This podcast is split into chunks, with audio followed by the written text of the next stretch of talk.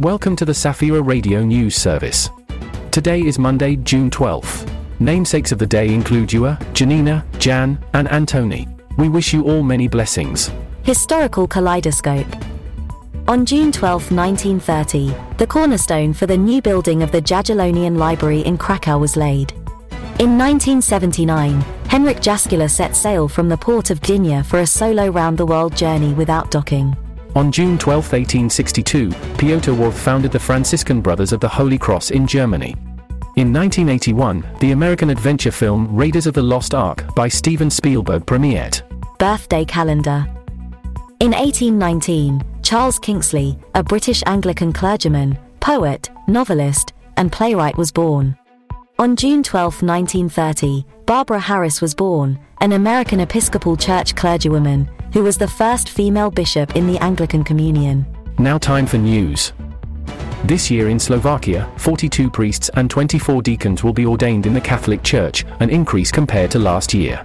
The Greek Catholic Church still has more ordinations.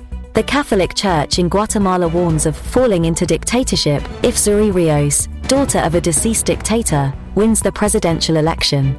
The election will be held on June 25th. In Kroshenko NAD Dunaj Sem, the Center for Integral Ecology has been opened.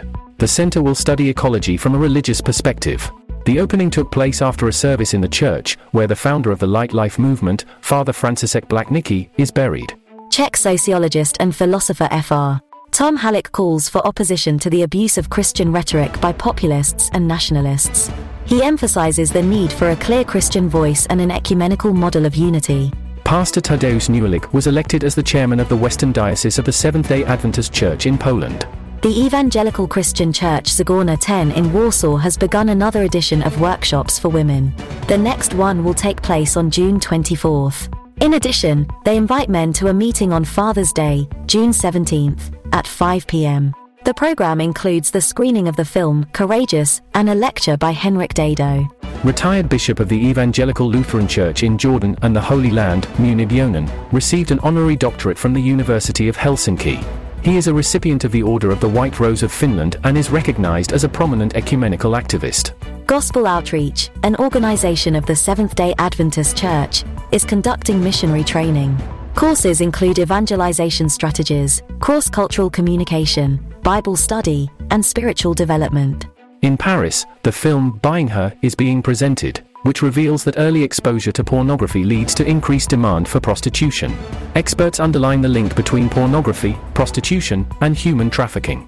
They appeal for actions to reduce the demand for sexual services. India has become the most populous country, taking this title from China. China's one child policy from the 70s reduced its population.